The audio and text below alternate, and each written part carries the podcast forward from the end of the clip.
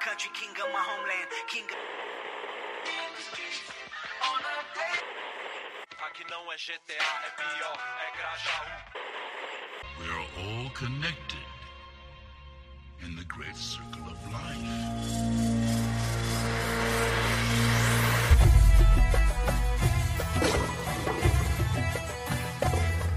Hakuna Matata, caros ouvintes. Esse é o Marros Twincast, o podcast para você que pretende salvar os animais e quer que o capitalismo caia. Eu sou o Tyler. Eu sou a Carol. E no episódio de hoje a gente vai debater um pouco sobre veganismo, que seria esse movimento em apoio aos direitos dos animais, contra o consumo capitalista e essa sociedade basada na agropecuária opressiva que a gente vive. E para isso a gente trouxe duas convidadas. Oi, gente. Eu sou Carla Candace, é, eu sou vegana, sou influencer digital, tenho um perfil chamado Vege Sem Grana, que antigamente era Vegana Sem Grana, e eu falo sobre veganismo acessível, sobre anticapitalismo, antirracismo e principalmente sobre juntar o especismo e discutir ele com outras opressões. Oi, gente, eu sou a Lorena, vocês podem me chamar de Log. Sou jornalista, comunicóloga e também sou vegana, sigo o estilo de vida, né, vegano em alimentação e no que eu posso também no restante da maneira como eu vivo e da maneira como eu faço minhas escolhas. Muito bem, muito bom. Já que temos convidadas tão especiais, vamos pros recadinhos e a gente já volta pro assunto.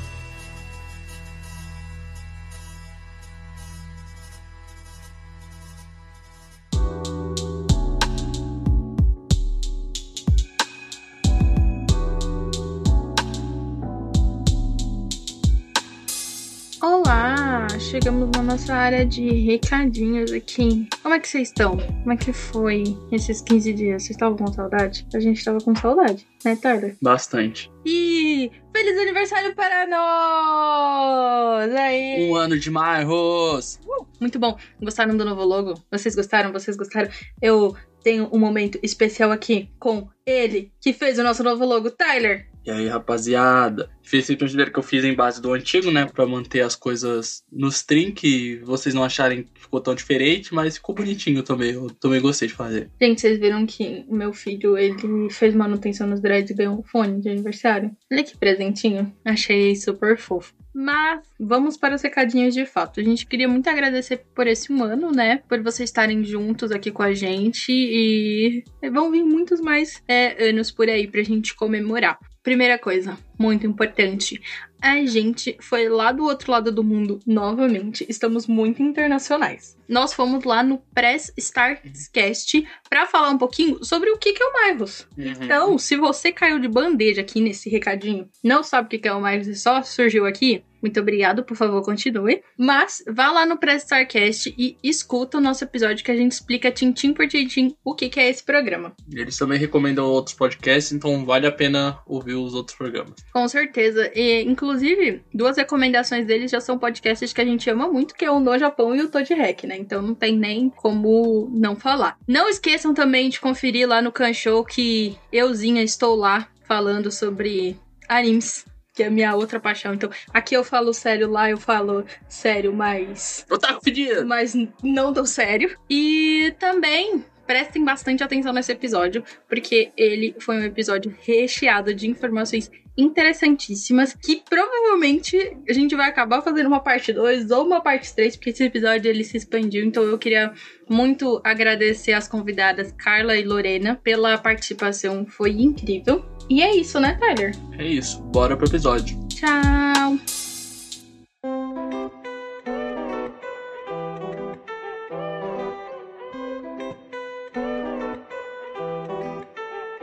Apesar do consumo de carne ser um hábito de grande parte da população mundial, sustentar esse tipo de hábito para essa população de 7 bilhões se torna cada vez mais difícil. Em oposto a isso, surgem movimentos contra o consumo de carne, como o vegetarianismo e o veganismo. Esses movimentos têm crescido drasticamente nos últimos 10 anos, tendo um aumento de 53% segundo a sociedade vegetariana. Mas ao mesmo tempo que esses movimentos crescem, um certo modismo também vem surgindo, querendo copiar ou esvaziar a filosofia desses movimentos. E esse é o o assunto de hoje. De acordo com as minhas pesquisas, eu entendi que o veganismo é muito mais um movimento político do que um movimento alimentício e que na verdade ele tá vinculado às duas coisas. Eu tô certa, eu tô errada, eu falei muita besteira.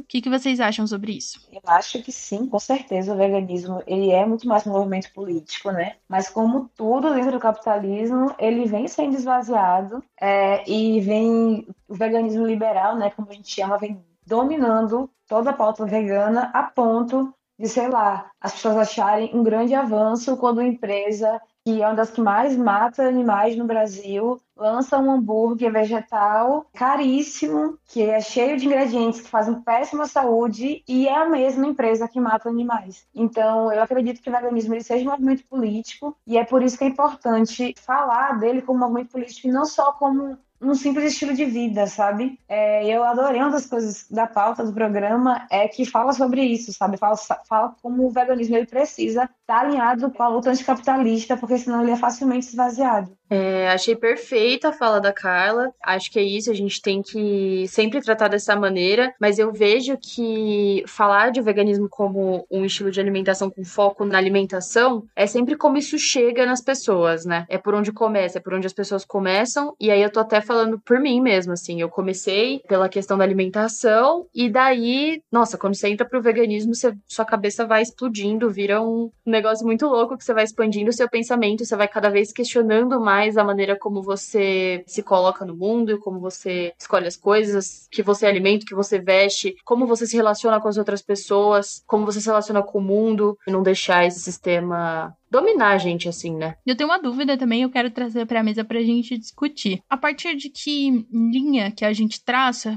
que o veganismo se difere tanto do vegetarianismo? Porque, por exemplo, falando numa visão de pessoa leiga mesmo, que tá aqui para aprender, que é uma pessoa que come carne, que entende como é que o mercado funciona e que entende que é o que acontece de verdade. Eu só vou deixar um aviso aqui para quem tá escutando esse podcast, porque daqui para frente acho que a gente vai falar palavras que podem ser gatilhos para algumas pessoas, porque eu acho que é importante a gente trazer realmente a realidade do que tá sendo falado de como é esse mercado. Eu tava estudando sobre, e aí muitas vezes a gente ouve a palavra, quando a gente fala do, do mercado de carne, a gente ouve a palavra inseminação artificial. E aí, estudando sobre, na verdade, eu me deparei com a palavra estupro, que na verdade é isso que acontece com os animais de forma recorrente. A vaca para poder dar leite ou para poder produzir bezerro e até com a galinha e afins. Mas a minha questão em si, depois a gente pode voltar nesses pontos que eu falei agora, a partir de que linha que a gente traça que o veganismo ele é muito mais considerado como um movimento político, como um movimento de vida, de você não consumir várias coisas, e o vegetarianismo eu sinto que ele é visto sobre, pela sociedade só quando você evita comer carne ou quando você não come carne. Eu não sei se fez sentido se eu conseguir me expressar bem. Por favor, me corrijam se tiver muito incorreto isso. Eu não sou vegano. Já aceitei que eu não vou ser vegano, porque a Carol até brinca que eu não falo dos meus relacionamentos, que eu tive uma namorada vegana. Então eu tenho um razoável conhecimento e a gente eu debatia muito com ela sobre uma questão de, de história e da origem. E voltando para gravar esse episódio, eu resolvi voltar a estudar uns certos pontos e algumas coisas que ela já tinha comentado. E o veganismo, ele surge, tipo, inicialmente sim como um movimento alimentar alimentício contra a opressão aos animais. Ele não visava tanto essa questão da sociedade de consumo e contra o capitalismo, porque ele foi criado em meados dos anos 40. É, Donald Watts, o nome que criou o veganismo, é ele que, tipo, teoricamente cunhou o termo. E ele era uma pessoa britânica, e nos anos 40 era muito comum ter muitos açougues na Inglaterra. Então ele trabalhou com isso e ele achou aquilo horrível, tipo, isso né, na época que ele era adolescente. Então ele desprezou aquilo e decidiu criar um movimento contra isso, tipo, algo além do vegetarianismo. Então criou-se o veganismo, criou toda a sociedade vegana e uma série de outras coisas. O veganismo, tipo, ele chega como algo realmente político ali em meados dos anos 60, com tipo toda a vibe de contracultura, movimento hippie, esse tipo de coisa, mas ele ganha força real assim, como um movimento que ganha status, e isso era uma das muitas coisas que eu era interessado no veganismo, porque eu gosto muito do estilo que é o punk. O movimento punk, ele dissemina o veganismo através do mundo com os stray ads, que são um tipo de uma vertente de punk, e eles disseminam tipo no, nas músicas, no estilo, falando não use drogas, não beba e não consuma carne, seja contra isso. Tem bandas punks muito famosas que falam sobre isso, e tem personalidades punks muito famosas que já foram presas por, tipo, sei lá, invadir uma, um açougue ou uma fábrica para libertar os animais. E com o passar do tempo, você vai evoluindo como um movimento anticapitalista e anticonsumista. E não é só, tipo, ah, não coma carne, não. Ele é tipo, não consuma leite, não use roupas que venham de animais, não coma mel. Então ele vai ganhando um status e vai se tornando cada vez maior, até o ponto que ele está sendo disseminado hoje, que daí ocorre o que é prejudicial para a gente. Ele começa a ver esse esvaziamento do capitalismo e do liberalismo que pega tudo e transforma essa coisa distorcida. Basicamente isso, a história resumida tem muitos outros pontos ali, mas isso é o que eu sei através da pesquisa e através tipo, das coisas que eu falava com ela. É, então, foi dentro da sociedade vegetariana mesmo, inglesa, né, que se houve esse racha, digamos assim. É, os vegetarianos lá dentro tá, não queriam é, deixar de consumir esses derivados, como leite, ovo, e Donald Watson, mas algumas pessoas que queriam, né, que queriam iniciar esse processo de radicalizar dentro do vegetarianismo, pegaram a primeira sílaba, né, o veg, e o, a última sílaba do vegetarian e criaram o veganismo o Viga. E foi dentro mesmo da sociedade vegetariana. Essa radicalização aconteceu lá, porém, o movimento punk que veio também com esse discurso anticapitalista, que foi super importante para trazer essa outra visão do veganismo, né? Porque aqui no Brasil mesmo, fora os punks, só se falava de veganismo nas altas sociedades, que era quem tinha tido contato com o veganismo fora do Brasil, na Inglaterra e em outras partes da Europa. Então, esse movimento de contracultura punk foi muito importante para esse veganismo ganhar essa cara anticapitalista e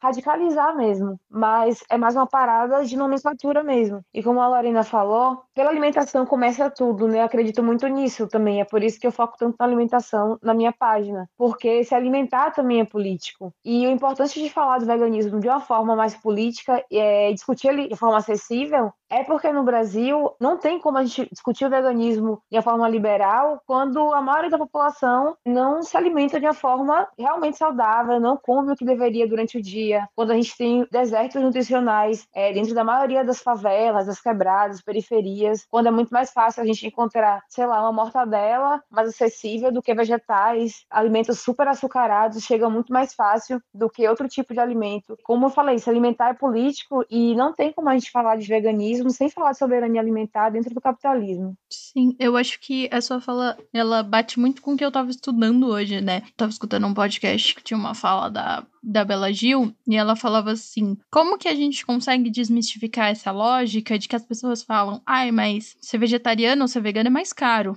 E aí ela falou: não é que exatamente é mais caro, é que dentro do Brasil a gente tem um acesso muito grande a esse mercado, a esse mercado da carne, a esse mercado dos laticínios, enquanto o mercado de verduras, frutas, entre outros mercados, eles são menores. Por exemplo, para você consumir algo orgânico, você vai num hortifruti da vida, você vai pagar muito mais caro. Por quê? Porque ele veio de um pequeno produtor e aí tem toda uma lógica envolvida em cima, né? Ou às vezes você, sei lá, mora num lugar que não tem acesso a uma feira e aí você não consegue comprar. Ou o mercado, sei lá, faz várias promoções de carne. Porque, novamente, né? A gente tá falando daquele sistema capitalista e o sistema privilegia todo aquela indústria, né? Essa grande indústria de derivados e a indústria da carne. E aí é fácil você falar que ele é mais caro nesse sentido de, na verdade, não que ele é mais caro, ele é mais privilegiado. Ele é mais condicionado, né? A gente é mais condicionado a achar que carne é mais barata, que você tem que comprar certos produtos. E o catalisador o tempo todo vem minando, tipo, ações que vão contra isso, porque aumentar o preço exatamente dos legumes e frutas e deixar o preço da carne mais barato, o que não está acontecendo atual governo, né? Mas condiciona, tipo, a pessoa achar que comer carne é o melhor, né? O certo. E também as pessoas têm aquele condicionamento que, tipo, verduras e frutas não dão os nutrientes necessários para você viver. Tipo, só se você comer carne você vai sustentar, né? O brasileiro tem esse mito de que ele tem que comer carne porque carne é o que dá sustância na comida. Se não tiver carne, você vai desmaiar. E a gente tem essa coisa no Brasil de que, por exemplo, um prato feito, ele é o quê? Ele é o arroz, o feijão, uma mistura, né? E a mistura é sempre uma carne. E as pessoas, para elas, uma alimentação vegana, uma alimentação vegetariana, sempre tá faltando essa mistura, sempre tá faltando alguma coisa. O ponto do veganismo, do vegetarianismo para mim, é muito essa questão da informação, das pessoas saberem o que que é, sabe? Saber que dá para se alimentar. Uma coisa que mudou muito para mim quando eu parei, né, de me alimentar de derivados animais, foi de ver os alimentos de outra forma, de ressignificar tudo, de começar a comer ingredientes que eu sempre comi da mesma forma. Feijão, por exemplo, eu sempre gostei muito de feijão, então de comer feijão cozido. Meu, comecei a comer feijão sem caldo, comecei a comer feijão no hambúrguer, comecei a fazer brownie de feijão. Olha como a gente consegue utilizar um ingrediente, sabe? é muito rico. A gente tá no Brasil, a gente tem muito acesso. Assim, muito acesso não, né? Então a gente tem, o problema é que não chega nas pessoas. Eu morei dois meses no Peru e lá, pelo menos onde eu morei, eu morei numa cidadezinha bem do, do norte, assim, do Peru, perto de praia, mas uma cidade bem simples, chama Chiclayo. Lá, cara, todos os lugares tinham uma banquinha de frutas, uma banquinha de legumes, de verduras e tudo muito barato. Lá eles estavam passando por uma crise na época que eu fiquei lá, que choveu muito e as enchentes acabou com todas as casas, invadiu as plantações do pessoal e tudo, perderam gado, perderam casa, perderam tudo, tudo, tudo. E a alimentação deles eu via, né? Eu morava numa casa da família e eu falei: olha, eu tô indo pra aí, eu não me alimento de derivados de animal tal. E o que eles faziam por mim era oferecer alimentação. De fazer isso, porque tinha tanta variedade lá. E aí, falando disso, de variedade de como a gente usa um alimento, lá eles têm trocentos mil tipos de milho. E aí eu comia milho lá de várias maneiras. Igual aqui eu tinha redescoberto o feijão. É ali que eu vi a importância da gente ter acesso nas coisas dos alimentos, que era isso que vocês estavam comentando as coisas não chegam, gente. As coisas não chegam. E é muito fácil você simplesmente fazer uma promoção de carne e não fazer dos legumes, não fazer das verduras, e de normalizar que é o que a Carla falou também, que uma empresa que é a que mais mata animais lançar um hambúrguer que é considerado vegano, que tem um monte de coisa ruim e as pessoas consumirem isso, sabe? É um pouco revoltante, me dá um, um negócio. Eu empolgo falando disso, a gente poderia ficar aqui mil horas.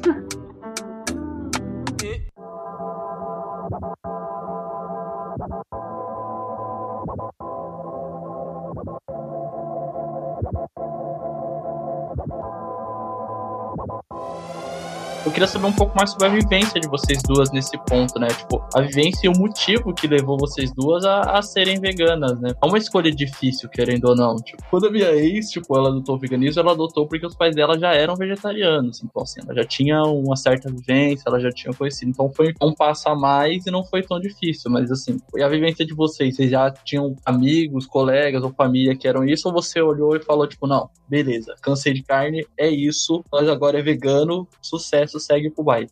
Olha, eu não conhecia nenhum vegano, pessoalmente. Eu era do movimento negro, eu estava no primeiro semestre na universidade, já estava em coletivos feministas, já estava no coletivo LGBT, então já discutia a opressão. Eu estava no movimento negro desde os 15, 16 anos. Eu tinha 19 quando eu virei ovo-lacto. Ovo-lacto vegetariano é quem não consome as carnes, mas consome ovos e leite e derivados. Eu já estava, né, nesse discurso é, sobre opressão, bem encaminhado, e aí um dia no Facebook, bem tranquilamente, eu me deparei com um um trecho, teaser, na verdade, daquele documentário Terráqueos, e eu desabei. Nossa, eu fiquei muito mal, porque eu acho que uma maioria das pessoas, eu achava que os animais eram criados soltos, livres e felizes, e um belo dia eles morriam, e aí eles eram é, vendidos. Na minha cabeça, a criar os animais em massa, com toda aquela crueldade, assassinar daquela forma, aquela quantidade de sangue, é, sei lá, para a indústria da, da, das peles, por exemplo, arrancar a pele de um animal vivo, é, nunca foram coisas que passaram pela minha cabeça, sabe? O estupro das vacas e das galinhas, a debitagem, né? Arrancar o bico das galinhas para elas não se parem, as unhas. Eu acho que ver aquilo tudo, era, o vídeo era cinco minutos, eu assisti dois minutos e passei mal, foi um susto para mim. Então, assim, naquela semana eu decidi que tipo, eu não ia conseguir continuar concordando com aquilo. Eu acho que para mim não foi nem questão de opção, eu não conseguia. E aí eu decidi ir parando as tardes aos poucos, mas naquela semana já parei de comer carne. É, na verdade, não virei volátil, porque eu passei uns, alguns meses ainda consumindo é, frutos do mar. Eu moro no litoral, né? Então, por muita pressão dos meus pais, que diziam que eu precisava, que eu não podia parar de vez, que meu corpo podia responder, enfim, coisas que hoje eu sei que não existe. Eu resolvi continuar, continuar acho que oito meses, nove meses consumindo ainda é, frutos do mar, bem de vez em quando. E aí, quando eu conheci minha atual esposa, Brisa, é, ela já tinha vontade, ela veio de família de açougueiro, então trabalhando no açougue. Então ela já tinha vontade de virar vegetariana e ela decidiu que a gente ia parar também com os peixes. Falou, não, vamos, vamos parar com tudo e vamos diminuindo ovo e leite. E aí eu continuei assistindo outros documentários e eu não conseguia, na verdade, desapegar principalmente do queijo, sabe? O ovo, eu nunca gostei de consumir ovo. Eu sempre tentava deixar o ovo não parecer um ovo para eu conseguir comer. Então eu temperava muito para tirar gosto, eu deixava ele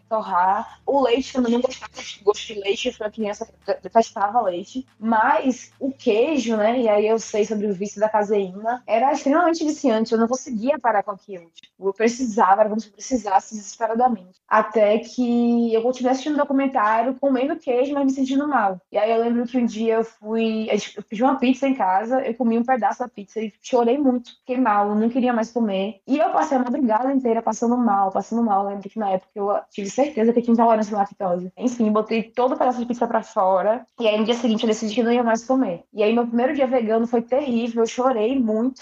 Como a gente era lacto vegetariano nessa época, a gente já tinha tirado o ovo, a gente tinha tirado também o leite e tava só consumindo queijo. Toda a compra envolvia queijo. Tudo que a gente tinha comprado, e era a primeira semana do mês. Então, assim, tinha muito queijo. E meu café da manhã, a base do meu café da manhã era queijo e manteiga. E era isso. E eu chorei, eu fiquei, meu Deus, o que é que eu vou comer? E aí foi que eu abri a geladeira e lembrei que existiam frutas e legumes. E aí eu fiz uma tapioca, comi uma fruta. E a partir dessa semana, eu fui provar para mim mesma que eu não ia precisar deixar de comer nada que eu gostava. É, eu lembro meus primeiros meses vegana foi de, sei lá, meia, de 8 da manhã até meia-noite, cozinhando tudo que eu queria comer. Essa semana eu fiz pizza, eu fiz é, leite, eu fiz vários tipos de queijo. Eu fiz salsicha vegana, eu fiz hambúrguer. Mas esse relato da Carla, ele me tocou muito num lugar que é eu sou viciada em laticínios, em queijo, em danoninho, que também é um tipo de queijo. Nossa mãe criou a gente igual bezerro, mano. Nossa mãe comprava dois bagulho de leite e a gente tomava aquilo em um mês, tá ligado? E quando você confronta todo tipo estupro, todas essas coisas da vaca, isso foi um dos negócios que pegou mais pesado quando eu... A morte já é demais, nem me tocam tanto. Eu, sinceramente, eu não me sinto, tipo, mal por ver um animal morrendo. Meu Deus, eu... Tyler, como você é ruim, sai daqui, vou te expulsar da gravação. Vou te catar. E eu não tenho nenhum problema com isso, real, assim, tipo, a, mas tortura já é outro ponto, sabe? E o que eles fazem com a vaca quando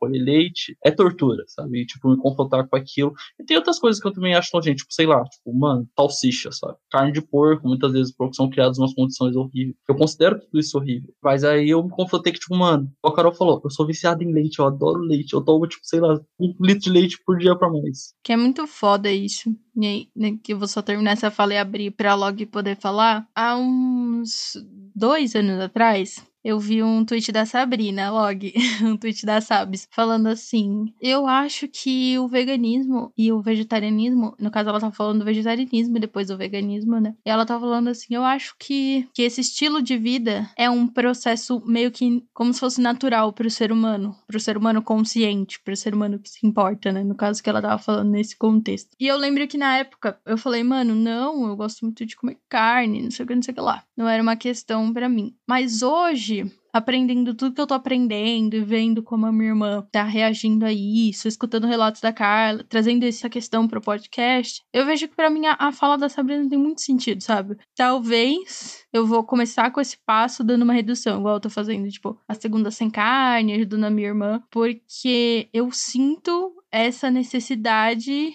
de não ajudar mais nessa indústria, sabe? Isso é uma coisa que vocês podem falar também, Carla e Log, no caso, porque vocês são veganas, que é esse sentimento que a gente se tem quando começa a entrar nesse movimento, que é de que a sociedade fala para você, ah, mas você só vai ser mais um, né? Tipo, ah, existem milhões de pessoas que comem, milhões de pessoas que consomem, e isso e aquilo, né? E aí é muito amplo como é que a gente pode ter essa visão. Isso até faz um pouco parte da minha história, assim, né? De como eu entrei, de como eu cheguei no veganismo. Cara, é muito fácil a gente fechar o olho para tudo isso que a gente vê, sabe? Principalmente quando a gente já tem informação. É muito fácil você falar que, ah, eu não conseguiria viver sem leite, não conseguiria viver sem carne, para ter que ignorar que as vacas estão sendo estupradas, que os animais estão tendo suas patas, seus bicos cortados. É muito fácil. É muito fácil você não ver que a vaca está sendo estuprada ali para você poder tomar seu leite que você gosta tanto. É muito fácil você fechar o olho para tudo isso e comer sua carne de boa no final de semana. Hoje eu tenho essa visão. E por ter essa visão é que na minha jornada como vegana, eu levo uma coisa para mim que é não é para ser um sofrimento. Não é para ser um sofrimento para mim, assim como eu não quero que seja um sofrimento para as outras espécies. Então, assim como eu não quero causar um sofrimento para esses animais, eu não quero que seja um sofrimento para mim se eu sentir vontade de comer um pedaço de queijo, por exemplo. E aí, entrando na minha história, já explico isso de comer o um pedaço de queijo. Eu venho de uma família mineira, tanto meu pai quanto minha mãe, que gostam muito de carne, que gostam muito de queijo. Casa de mineiro, a gente tem todos os tipos de queijo que vocês imaginarem dentro da geladeira. Queijo bom, queijo mineiro, né? Que foi feito ali, enfim. Eu e o Tyler somos filhos de mineiros, amiga. é, então. vocês entendem. Eu também era essa pessoa que bebia, cara, eu bebia dois litros de leite em dois dias, se deixasse. Comia muito queijo em todas as refeições. Mas, cara, carne sempre foi uma coisa que minha mãe fala que desde criança eu sempre quis ser vegetariana. Nem sabia que o veganismo existia, não sabia que era nenhuma opção. Mas eu sempre achei errado você se alimentar de animais. Muito porque a minha família era do interior, interior de Minas, então em festas assim, Natal, Ano Novo, coisas assim, eu vi os meus familiares matando os animais pra gente poder comer. E eu sempre sofri muito presenciando essa cena, eu tô tipo tremendo contando isso para vocês porque ainda é uma coisa que me afeta bastante. Então eu sempre quis ser vegetariana, sempre quis parar. Só que sempre foi difícil para mim porque não era eu que preparava a minha comida, eu era muito pequena ainda, e não tinha muito tempo também, passava o dia inteiro na escola, fazia cursinho, fazia um monte de coisa. E aí eu comia o que tinha em casa, e o que tinha em casa era, né, sempre arroz, feijão, carne, ovo, e enfim, todos esses outros derivados, né? Mas a partir do momento que eu pude cozinhar para mim, eu comecei a reduzir carne. Eu nunca gostei muito de carne vermelha, então eu já reduzi. É, frango e peixe minha família come muito. Eu sempre gostei muito de frango, então não é uma questão de tipo, ah, eu não acho o gosto bom. Eu achava muito bom o gosto do frango. Carne vermelha eu realmente não gostava. Frango gostava muito, apesar de sofrer muito também com o sofrimento das galinhas eu via sendo mortas. Mas em um momento, o que a Carol falou também, é muito natural pra gente. Como eu sempre gostei muito disso, sempre fui muito ligada com sustentabilidade, com assuntos de meio ambiente no geral, eu sempre estive muito informada sobre isso. E eu comecei a ter muito contato, né, com assuntos, com informações sobre vegetarianismo e automaticamente com veganismo, mas ainda não entrava muito nessa pauta. E parece que o meu corpo começou a se funcionar, a achar errado eu estar tá me alimentando como eu estava me alimentando. Porque assim, como que na minha cabeça eu achava errado comer animais e eu continuava comendo? Então, toda vez que eu comia carne vermelha, eu passava mal, mas eu passava muito mal. De, assim, ficar no banheiro vomitando com o intestino preso, passava muito mal. E quando eu comia outros tipos de carne, vinha uma culpa muito grande. Então, a carne vermelha eu cortei de vez porque eu tava passando muito mal. E o resto foi muito rápido, assim, foi tipo um, dois meses, cortei, pá, parei de comer. E aí eu virei ovolacto. Só que aí, quando você para de comer carne, você começa muito a comer queijo. Não sei se isso é no geral assim, mas pelo que eu vi dos meus amigos que passaram pela mesma trajetória e tudo, o foco foi esse. Vi isso na história da Carla também. E aí o que aconteceu? Eu tive certeza também que tinha intolerância à lactose. Porque aí comia muito disso. Eu sempre tive intestino preso e aí nessa época só piorou assim. E aí eu falei, cara, vou ter que parar. Então foi foi muito gradual, não sei se vocês estão percebendo, mas foi muito gradual, muito natural para mim ir saindo disso. E como eu sempre tive bastante informação, né? E conforme a minha vida foi se tornando isso, eu fui estudando aos poucos, aos poucos, aos poucos, para mim foi muito natural esse processo. Mas até hoje, às vezes, eu sinto vontade de comer um queijo. Mas é porque eu também tenho tanto gatilho com isso, né? Porque, pô, abre a geladeira, 300 mil tipos de queijo, qualquer lugar que você vai, eu acho que às vezes o desafio um pouco é esse, né? De você. Aquele docinho de leite do nada. Não, para mim, cocada é um grande problema, assim. Doce de leite eu não faço muita questão, não, mas às vezes tem cocada que tem leite. E aí é sempre um, ai meu Deus do céu. Não, mas não vou fazer isso. No começo eu falava isso, né? Ah, não quero que seja Amiga, um sofre... faça sua própria cocada, tenho certeza certeza que vai ficar Sim, incrível. sim. Não, eu, eu falava, tipo, ai, ah, eu não vou. Não é pra ser um sofrimento. Então eu, eu comia. Só que eu, eu vi que isso também não tava sendo saudável. Então eu falava, tipo, não, Lorena, é um exercício de você falar, mas por que que eu tô fazendo isso? Por que que eu decidi tomar a decisão de me privar de comer isso daqui? Ah, por causa disso, disso, disso. Quando você tem essa consciência, quando você faz pelos animais, é muito mais fácil. Quando você entende a cadeia por trás daquele alimento que você tá consumindo, não só do alimento, né, mas às vezes da roupa, de um material que você tá comprando, de um produto que você tá usando, é muito mais fácil você falar que você não vai usar aquilo e tomar outra decisão. Porque é o que eu falei, é muito fácil você fechar o olho para tudo isso e consumir. Mas quando você tem a consciência, você você faz esse exercício de se perguntar por que, que você se privou das coisas, aí é que a sua cabeça explode para mais coisas ainda e você tem que ficar praticando esse exercício de novo. Porque é o que a gente falou no começo do, do episódio, né? É um movimento político, não é só alimentação, cara.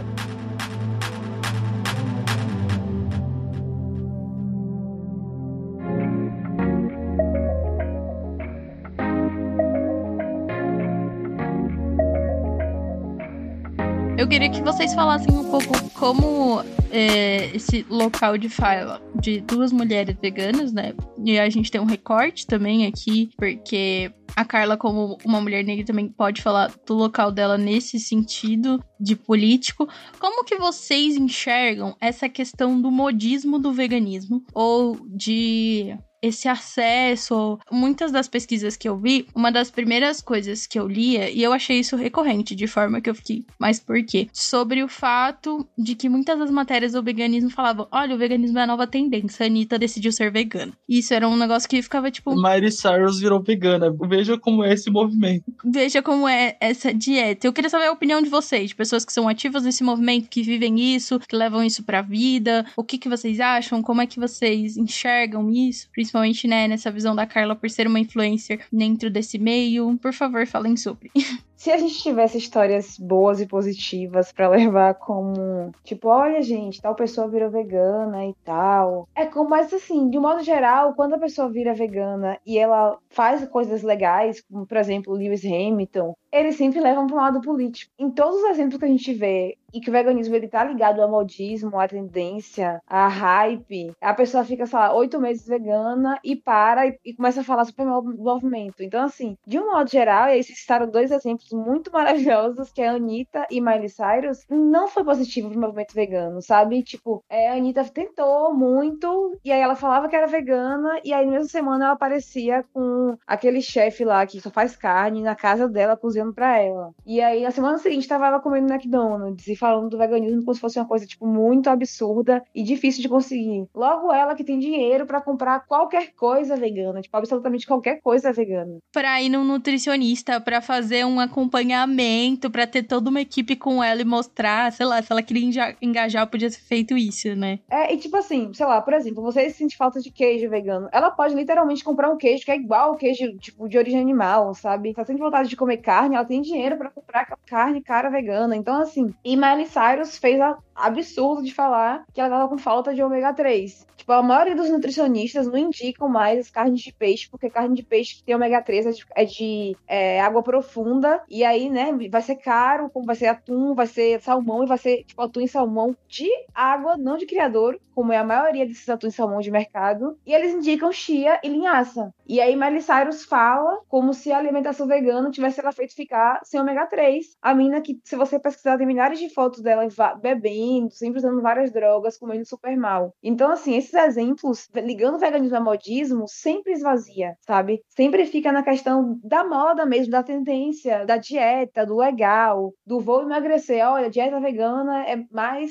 deficiente em caloria. Então, é complicado, porque tira todo o peso, sabe? Anticapitalista, tira todo o peso do antispecismo, tira todo o peso de, sei lá, discutir, por exemplo, estupro. Dentro do veganismo, a gente discute é, a cultura do estupro. É normalizado o estupro de vacas e de galinhas e de porcas e de cadelas, sabe? As pessoas falam sobre comprar cachorro como se fosse a coisa mais natural do mundo, e não é. A gente está falando, deveria estar falando sobre estupro, sobre cultura do estupro. Então, assim, esvaziar um movimento que é político, que ele tem que ser político para não ser vazio, não tem como ser positivo. Pelo menos eu não consigo ver o lado positivo disso. E eu acho que vai até um pouco, acho que não além, mas assim, a gente discute outras coisas, a gente discute escravidão na indústria da moda, sabe? Além de discutir tudo isso. Mas agora que a Carla falou a parte negativa, eu 100% concordo, acho que não tem nada de positivo nesse modismo. Eu acho que tem uma coisa muito positiva que a internet trouxe pra gente, que foi influencers como a Carla, por exemplo, trazerem o movimento de uma forma mais mais consciente, com mais informação. Tipo, real, assim, palpável. Isso, tipo, isso. Dia a dia. Exato. Mas então, de influencers menores e que estão informadas e que estão realmente engajadas na causa, de trazer isso de forma mais inteligente. O que a Anitta faz é desserviço.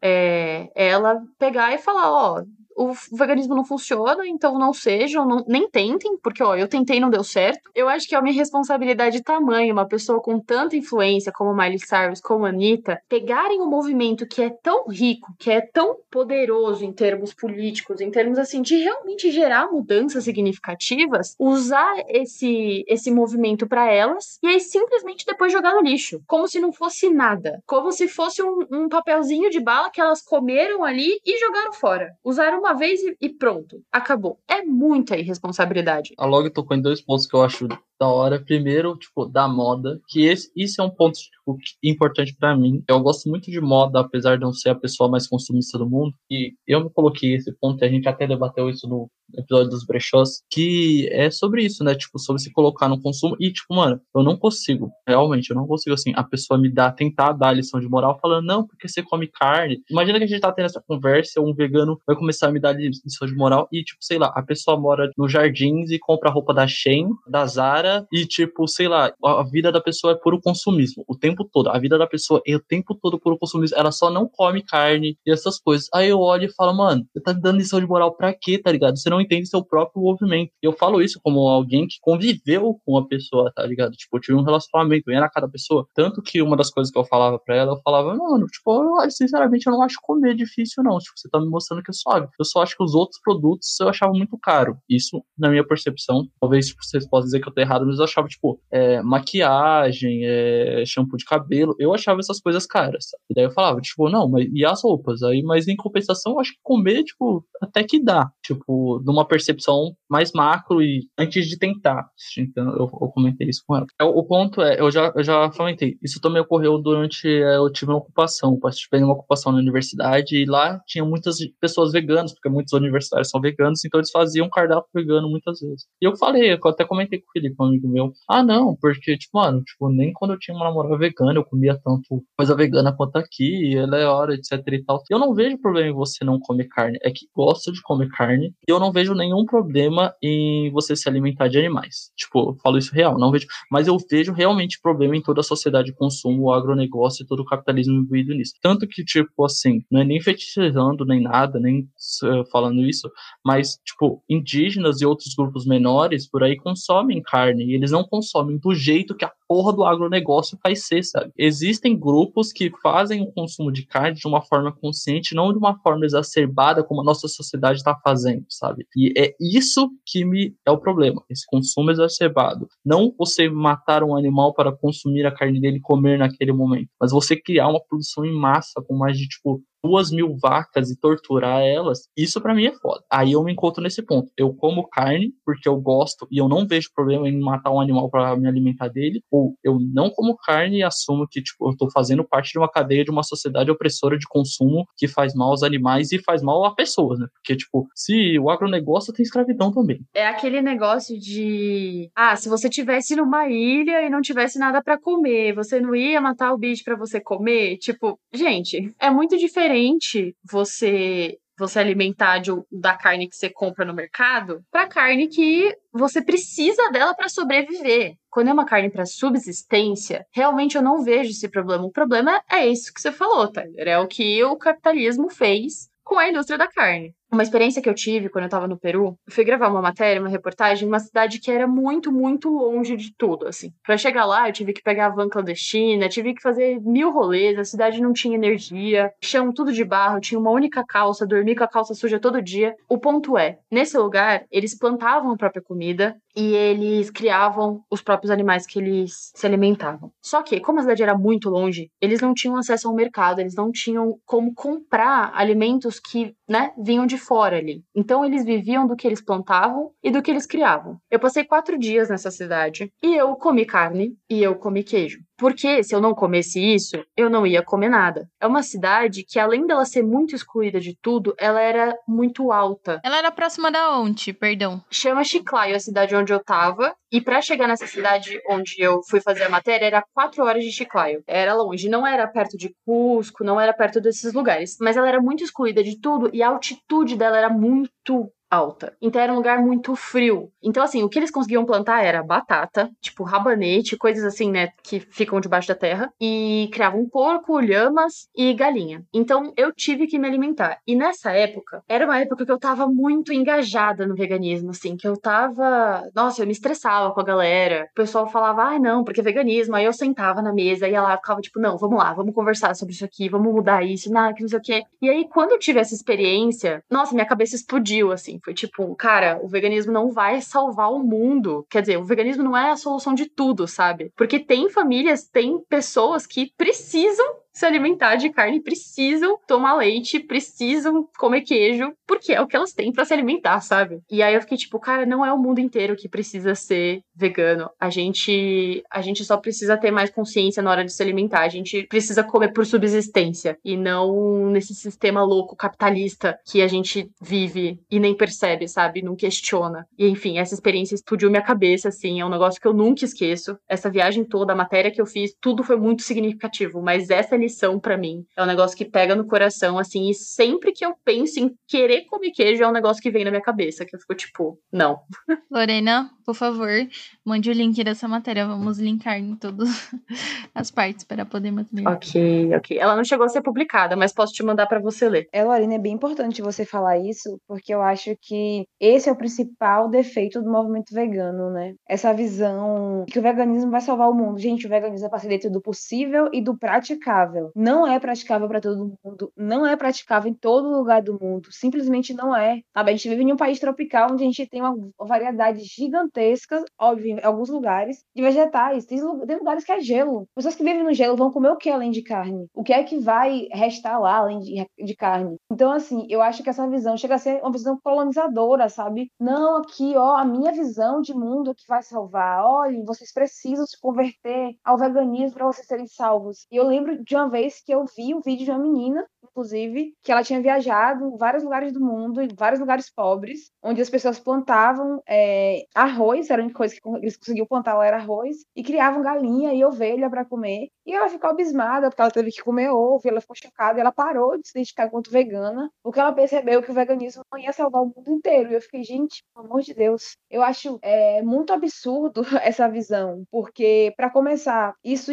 vai ser muito racista, porque vai englobar povos como os povos indígenas, quilombolas, é, povos de terreiro, povos que há milhares de séculos aí estão comendo animais e não estão participando dessa cadeia escrota do capitalismo. E, tipo assim, parece que é a salvação, só parece o cristianismo trazendo a salvação para todos os povos, é a civilização, essa, essa noção de civilização, de humanidade que é super, super europeia. Então, é muito importante, muito importante você falar isso, assim. E uma das coisas, inclusive, eu não, eu não mais me, me identifico quanto vegana, né? Como eu falei, meu perfil hoje é vege sem grana, mas quando eu comecei era vegana sem grana. Não me identifico mais como vegana por causa, principalmente, dessa visão da maior parte do, do, movimento de tipo, nós temos a salvação, nós vamos salvar o mundo, o veganismo é isto, sabe? É, volta e meia eu vejo assim grandes influenciadores veganos falando, não, veganismo é isso e é isso, não vai mudar. E, tipo, falando de uma forma como se, o veganismo ele tivesse, por exemplo, que sim oprimir povos indígenas, que sim é, prender e criminalizar religiões de matriz africana, que fazer exatamente o que o sistema branco, o que a branquitude quer que faça, faz exatamente o que há séculos atrás, sabe? Tipo, o sistema racista estava pedindo, sabe? Que prendesse pessoas pretas por praticarem a sua religião e por esse tipo de coisa, sabe? Eu cansei de ter vários, diariamente, vindo vários veganos no meu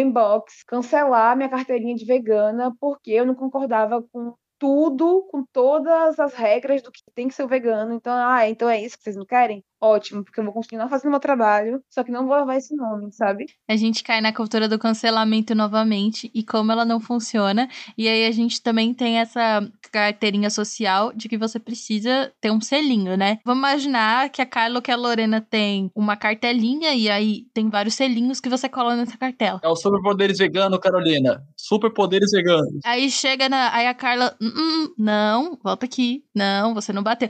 Lorena, você comeu carne. Não, tirou a carteirinha. São só três vezes, três vezes. Depois da terceira vez, você perde os superpoderes veganos. Todo mundo sabe disso. A polícia vegana aparece para tirar seus poderes veganos se você come queijo ou alguma outra coisa alguma vez. Você fura o movimento. Gente, Scott Pilgrim. Ai, Isso ai. que a Carla falou, esse- essa comparação com o cristianismo, eu achei perfeita. Eu acho que é muito egoísmo a gente querer colocar um, um veganismo como uma coisa que vai salvar o mundo, assim. Pra mim, a definição é egoísmo. Tem um texto da, da Coenda do, do, do, do coletivo do Zat que ela não lançou esse texto ainda. E eu não vejo a hora dela lançar esse texto. No dia que eu li, eu gritei dessa casa, subi no estado, desci, pensei, mano, mano, mano, é tudo que eu sempre quis falar escrito, assim. É, eu não lembro o título do texto direito, mas assim, por que devemos boicotar o veganismo e criar um animalismo baseado nas visões ancestrais do que eram os animais? E aí o texto, ela vai fazendo um recorte sobre como em várias culturas, assim, não brancas, ao redor do mundo, os animais eram considerados deuses, como eles eram Uau. Louvados, e muitas dessas culturas não se consumiam animais, e como a própria cultura europeia trouxe para todos esses lugares essa ideia de que a gente precisava comer carne, e aí a própria cultura europeia veio e criou o veganismo e trouxe isso como uma, uma santificação. O texto é perfeito, perfeito. Por favor, coletivo do Zat, Lan. Nossa, eu tô arrepiada, Carla. Eu tô com vontade de ler agora, eu tô tipo assim, meu Deus, eu não posso viver sem ler esse, esse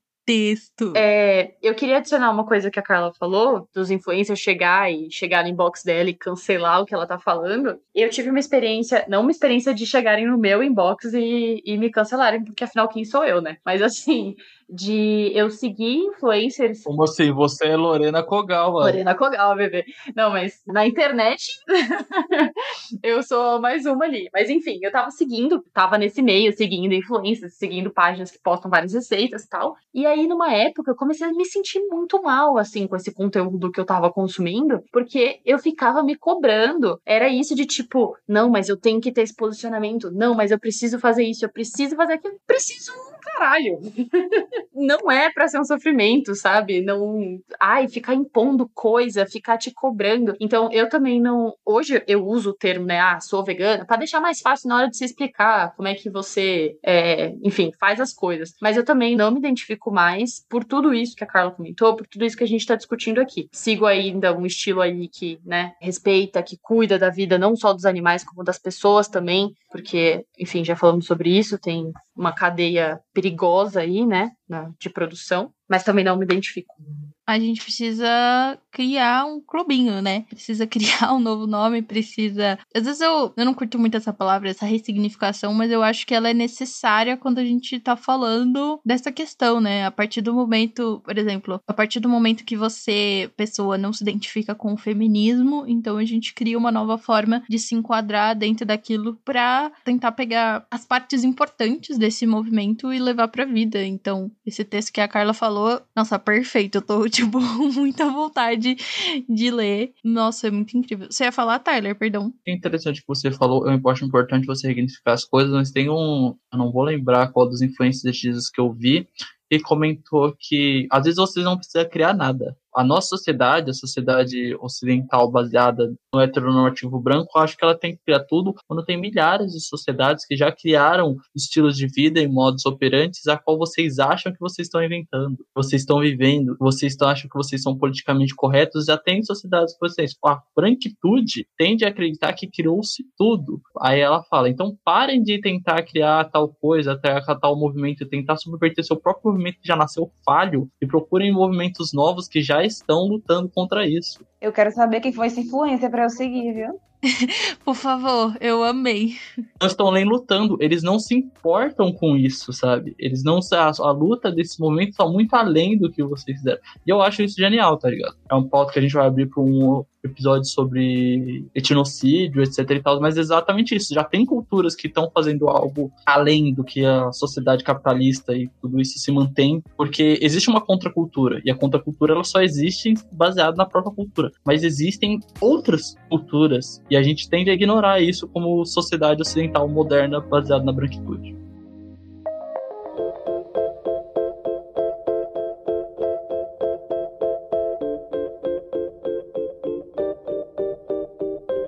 E o papo tá bom, tá longo, mas vamos se encaminhar pro final. E rotineiramente a gente pede alguma indicação de algum conteúdo que vocês acham que pode ajudar as pessoas nessas questões. Eu coloquei na pauta algum conteúdo em defesa dos animais, mas como o nosso papo foi além disso, sobre consumo, sobre anticapitalismo, então cada um pode citar algum conteúdo, alguma pessoa, alguma coisa, algum lugar para ir de acordo com os ideais que a gente falou. Eu vou começar para já não, não jogar a bola para nenhum convidado, porque o, a minha indicação ela é um pouco diferente das indicações que a gente faz e eu, eu sei que ela é um pouco egoísta, mas é uma indicação, melhor indicação que eu posso dar, que é o restaurante do João Gordo, no, em São Paulo. Ele fica ali no Bexiga, em cima de uma barbearia e é, o nome do restaurante é Central Panelaço, fica no Bexiga, ali no centro da cidade de São Paulo, perto da estação mais próxima, acho que é a Brigadeiro, né, Carol? Então ele é uma ótima pedida, porque lá não só tem, tipo, produtos veganos, como tem muitos livros sobre anarquismo, sobre socialismo, sobre anticapitalismo, então dá para ali você ir lá, tipo, comer uma comida vegana de boa e também ler um livro e aprender um pouco mais sobre, tipo, movimento punk, sobre essas formas de não consumir essas coisas. E eu acho que uma ótima pedida é sigam influências indígenas. Eu acho que a gente já debatou isso, mas influências indígenas têm uma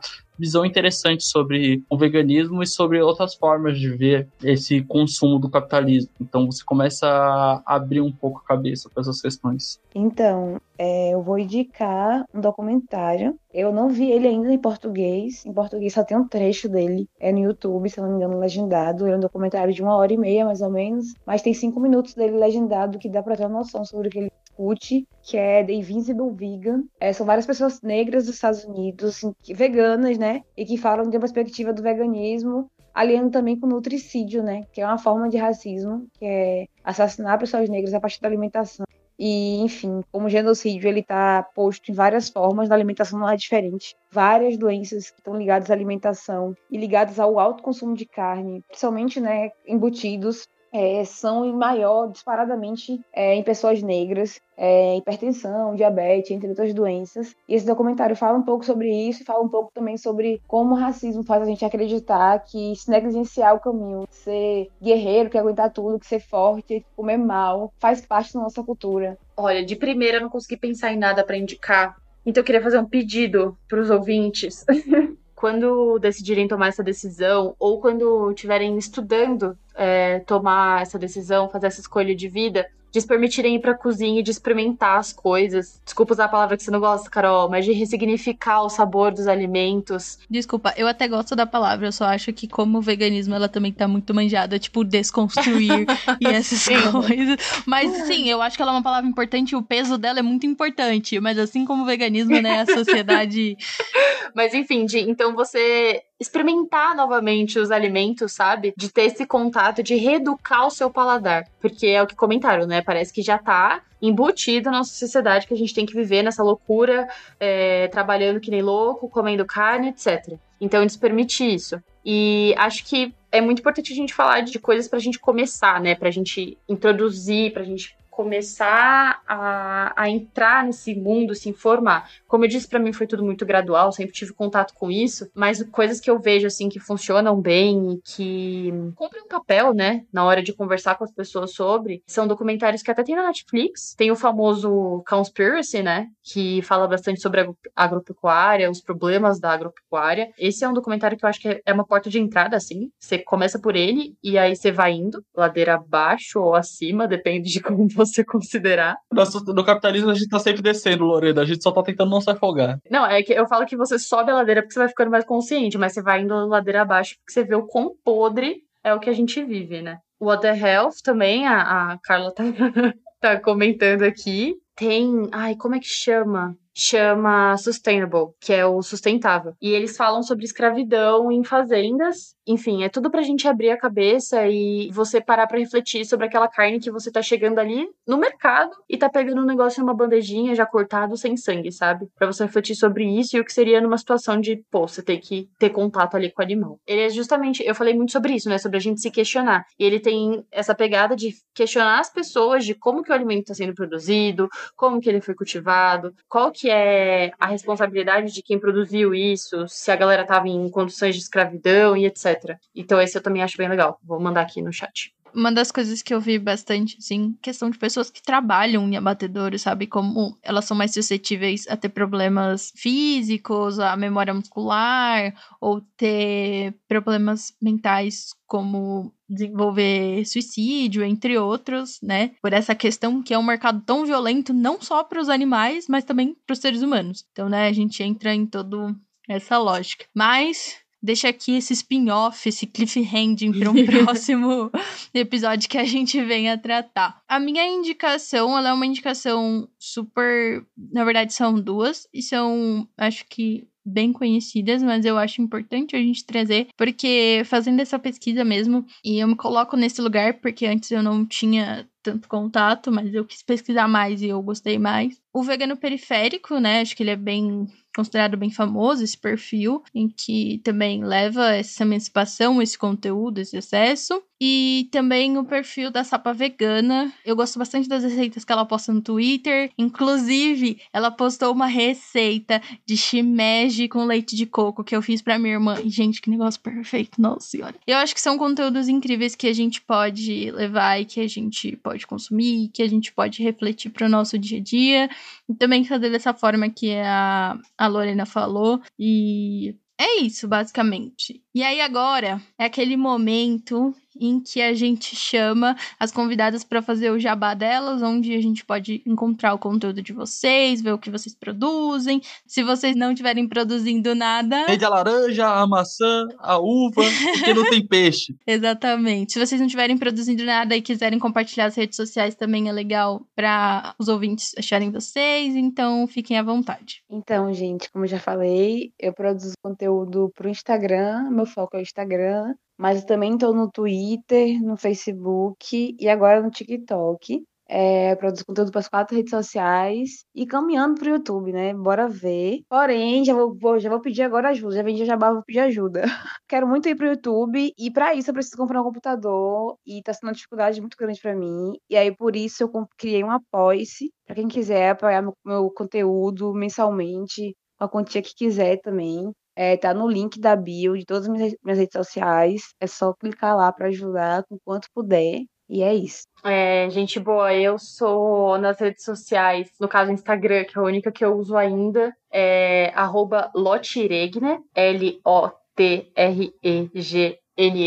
Uh, produzo conteúdo que vem na minha cabeça assim, às vezes solto uns textos reflexivos, aponto o dedo na cara das pessoas sobre por que, que elas estão saindo no meio da quarentena para dar rolê, enquanto tem milhares de pessoas morrendo aí na pandemia. Ao mesmo tempo, posto foto de bichinhos fofos, faço vários stories sobre produtividade, gestão de energia, é, gestão de tempo. E sou jornalista, tô procurando jobs. Então, se vocês me seguirem nas redes sociais e gostarem do que vocês vão ver, por favor, mandem, porque eu tô precisando pagar uns boletos. manda jobs, manda jobs. Gosto muito. Gente, siga as redes, a gente nas redes sociais. A rede pessoal, meu é Guitarler Artist e Guitarler 1. A da Carol, acho que a Carol não tá usando as redes agora, se eu não me engano, né, Carol? No momento não, mas se você quiser me achar no Twitter, eu posso estar sortando sobre livros, que é o arroba Carol Tomé, que é Carol com dois O e Tomé com 2M. O Instagram do Mairros é o arroba Mairros do Encast e o Twitter, arroba castmirros. E mande um e-mail pra gente com mairrosdoencast.gmail.com E também, se você quiser um conteúdo além do áudio, mairrosdoencast.com. Então, acho que é isso, gente. A gente adorou o episódio, espero que vocês tenham gostado. Se gostaram, compartilhem, mande para os amigos e esperem que nesse ano coisas boas e novas virão para o Maicos. Queria agradecer também as convidadas pela participação, foi incrível esse papo. É isso, até mais, gente. Até, tchau, tchau. Tchau.